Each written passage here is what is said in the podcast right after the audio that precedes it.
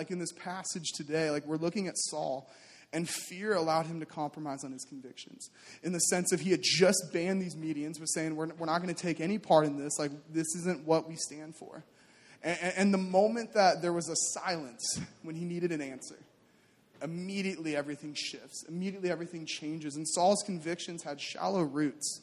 And so when the hard times came, that there was no substance.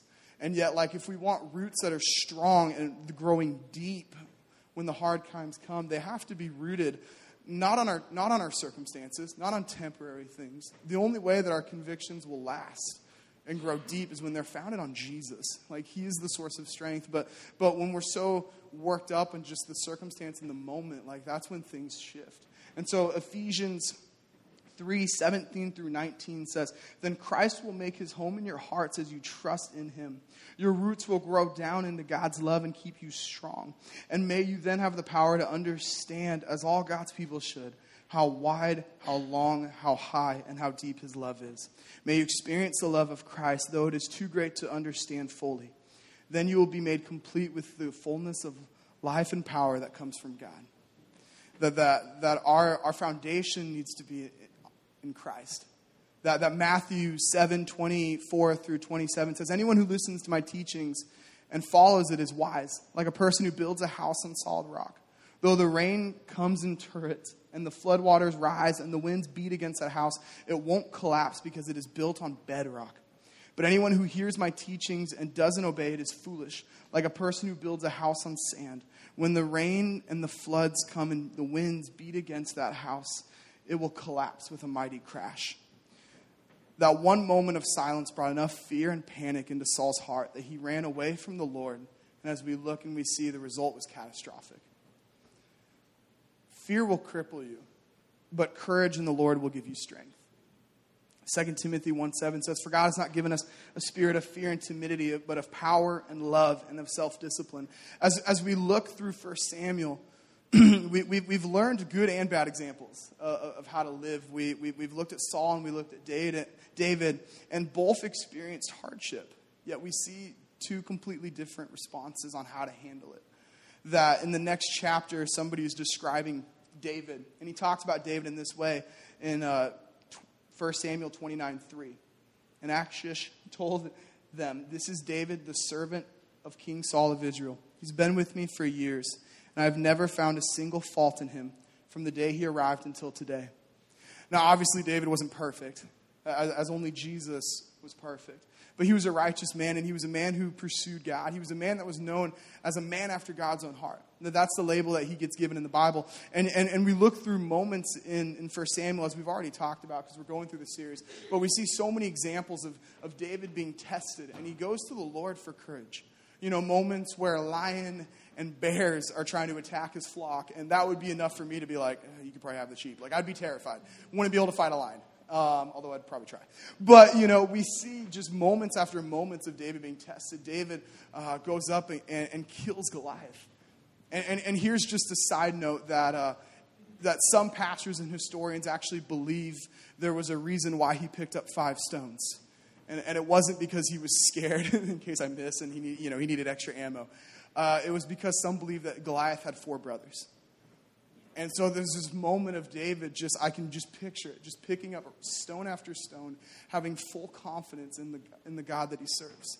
That there wasn't doubt that, that he wasn't going up timid. And it's because he found strength in the Lord. It's because he sought after the king. And when we seek after him, that's where we find our strength. That Saul was just concerned about receiving an answer from the Lord. That's all he wanted. That, that he wasn't chasing after the God. He just wanted just something from him. He's like, I just need a quick answer, a quick fix.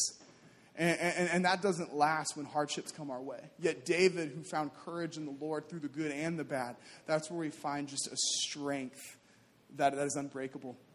That fear will cause you to compromise in your convictions, but courage in the Lord will cause your, or sorry, but, but courage in the Lord will cause your convictions to be fortified and to grow down deep.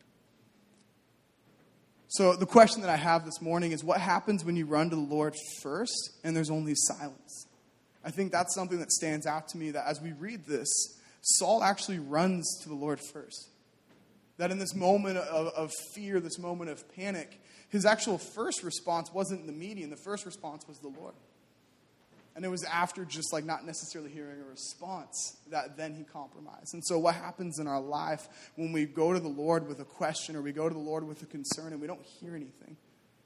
I remember in my life there was, you know, I, I'd gone through some kind of tough stuff as a kid, and I remember praying for healing on something for 14 years before I actually felt it. But it's one of those things that it, it doesn't mean God wasn't working. It doesn't mean that God wasn't doing his job. It just simply means that God works in mysterious ways that we can't comprehend. That we serve a God who is all knowing, we serve a God who is all powerful, but, but we're not. we're not all knowing, we're not all powerful. And so there's times where He is at work moving and doing something, but we just can't see the picture. So, what happens when we can't see the picture? Well, we remain planted, that, that we stay to our roots, as we talked about. Those convictions and those roots grow deep when they're, when they're based on the love of Jesus. How many of you guys have uh, seen the new Civil War movie, The Avengers? We have some Avengers fans. I love it. Um, I promise this won't spoiler alert the movie because it was only, it happened in the first like five minutes. Um, Sam Nunez preached for high school last week and almost ruined the ending for Finding Dory, in which I was about ready to stand up and leave. So I get, I get that we don't want movies spoiled, spoiled. But there's this moment where Captain America is, is wrestling with something that everyone wants him just to sign this thing, everyone wants him to compromise. And so there's this moment that he says, and it's so powerful. He just says, It doesn't matter what the press says, doesn't matter what the politicians or the mob says, doesn't matter if the whole country decides that something wrong is something right. This nation was founded on one principle above all else the requirement that we stand up for what we believe, no matter the odds or the consequences. When the mob and the press and the whole world tell you to move, your job is to plant yourself like a tree beside the river of truth and tell the world, no, you move. And, and I think in our life that that river of truth needs to be Jesus. That I think when it is in our life, that when we have that, that it doesn't matter what people are telling us is right or wrong. It doesn't matter what, you know, like whether things are going really well or things are going hard.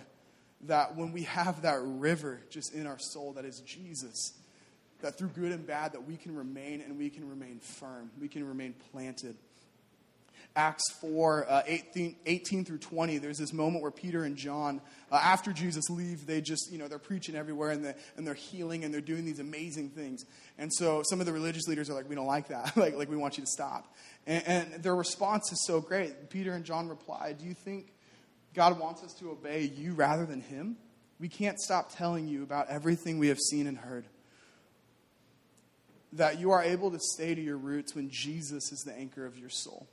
And I think the two ways that are helpful that we can do that is the first thing that we have to do is we must remember the promises of God. That I think so often in life, the moments where we're most discouraged and most defeated is because we lose sight of who God is in our life. That we lose sight of His goodness, we lose sight of His perfection, we lose sight that He's working. And I think in those moments of discouragement, that's where we get down. And in the Old Testament, there's these people called the Israelites. We, have we, talked about them. And, and there's this moment where they had been enslaved for 400 years. And God sends Moses to free the people, and, and they're free from, from slavery. Yet they find this moment where they, uh, they're kind of trapped because there's this massive Red Sea, and then everyone's coming back, and there's this moment of panic, and they're like, maybe we should go back. You know, like there's just this, like they, they already lost sight of everything that God had done. And, and, and as we read more about them, there are people who had just want, they wandered in the desert for 40 years. And it's because I think often at times they would, they would lose sight of who God is, and then they would run to other things, that they would run to idols, that they would run to things that was not what God wanted.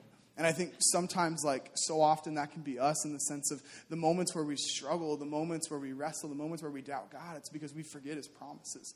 Like, like we forget the characteristics of God, that He's always there, that He always faithful, and He's always moving. That uh, Psalm, Psalm 73, it's uh, personally, it's my favorite psalm and a, there's a man named Asaph, and, and he wrote it, and, and, he's wrestling with God in this moment. And, and, one quick just side note that is, we serve a God who's big enough to handle our doubts and our fears and our worries. I think sometimes we feel like we have to just like have, have more of a spiritual, just perfect, you know, sugar-coated prayer. That it's like, no, God wants those doubts. God wants the, those fears. Like, bring them to Him. He's a big enough God to handle it. And so there's a moment where Asaph is just writing and he's questioning everything. He's like, Have I done this in vain? Like, is there, is there a purpose? Like, I see everyone that isn't pursuing you blessed, and, and here I'm struggling. Like, what do I do? But, but what I love is that towards the end, like he gets his heart right because he remembers like what God does. Like he remembers the goodness of, of our Father. And, and in Psalm 73, 23 through 26, it says, Yet I still belong to you. You hold my right hand. You guide me with your counsel, leading me to a glorious destiny. Whom have I in heaven but you? I admire you more than anything on earth. My health may fail, my spirit may grow weak, but God remains the strength of my heart, and He is mine forever. That there are over 3,000 promises in the Bible,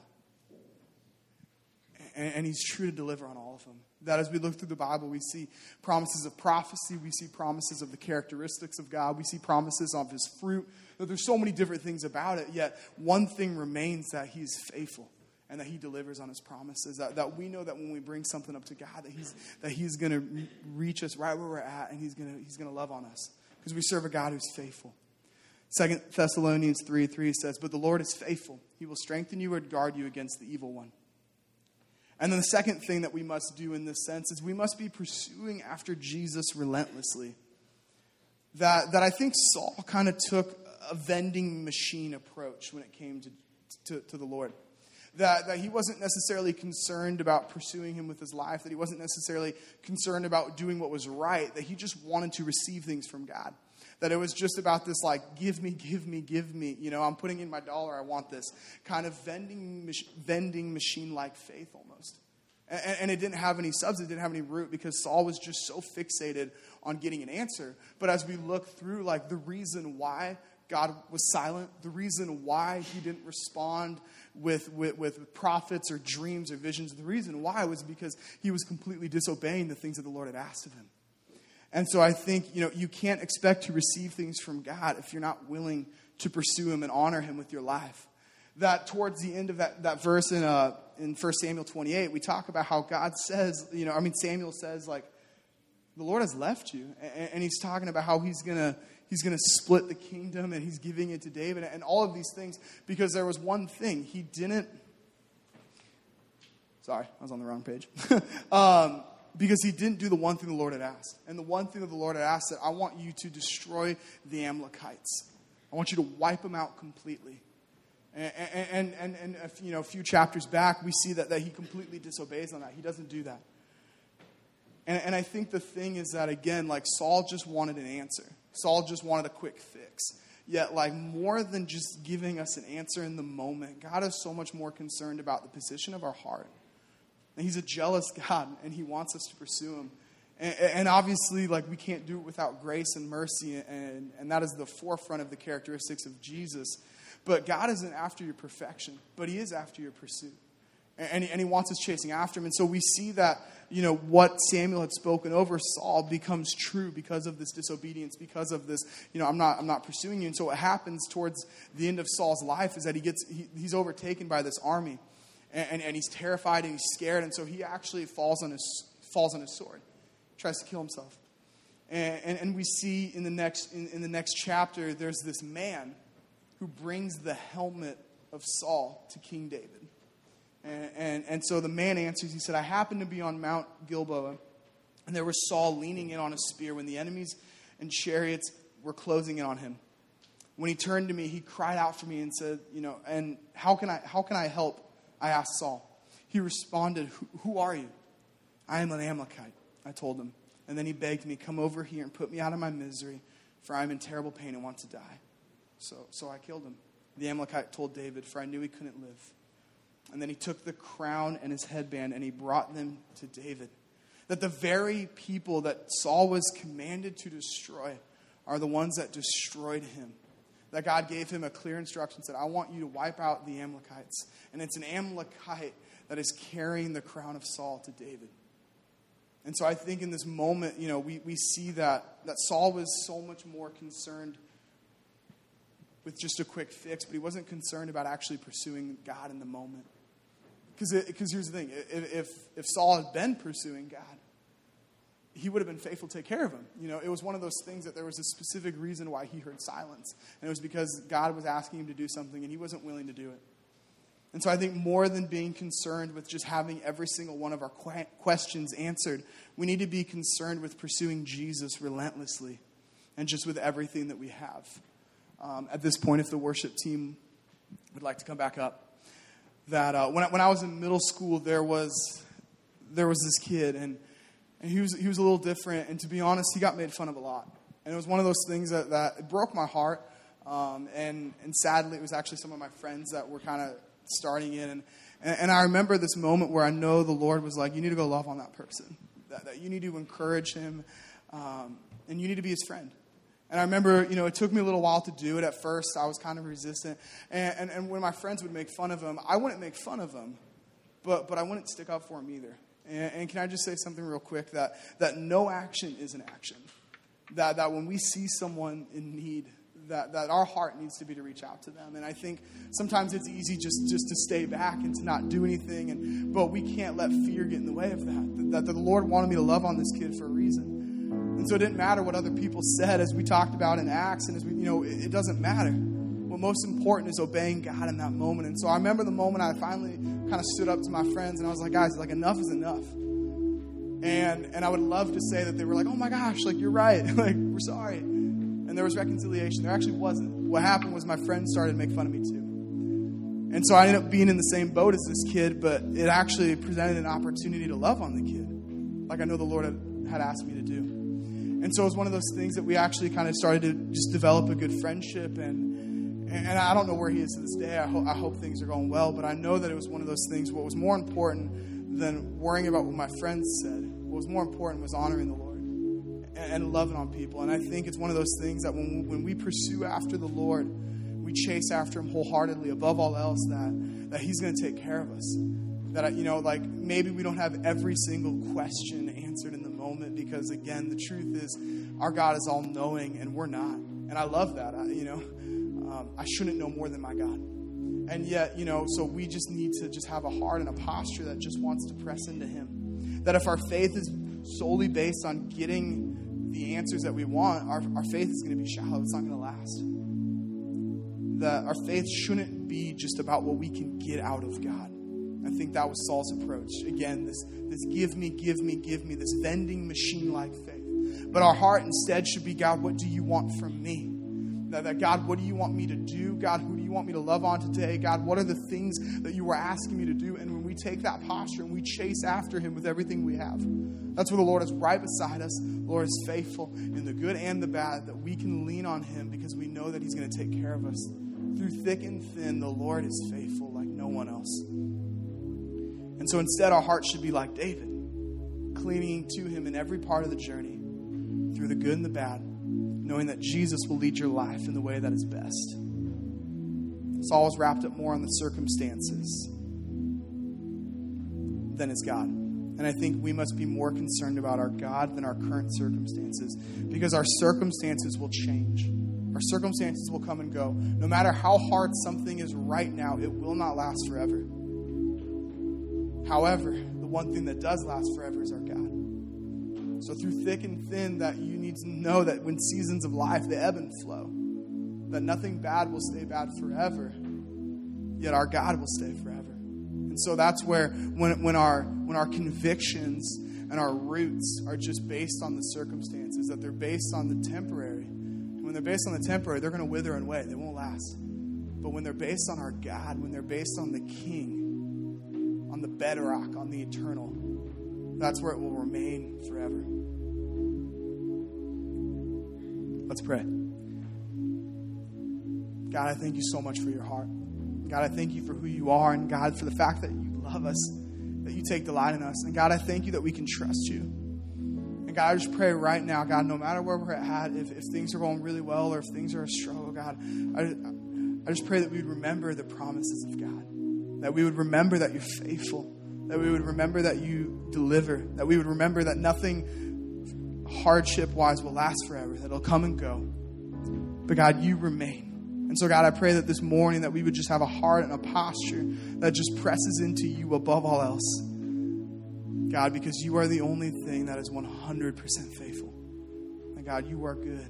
And then that we thank you for grace That we know that you don't expect us to be perfect, but God, you want us to be pursuing you with everything we have. So, God, we thank you. God, we love you. We worship you. We praise you. In your name, amen.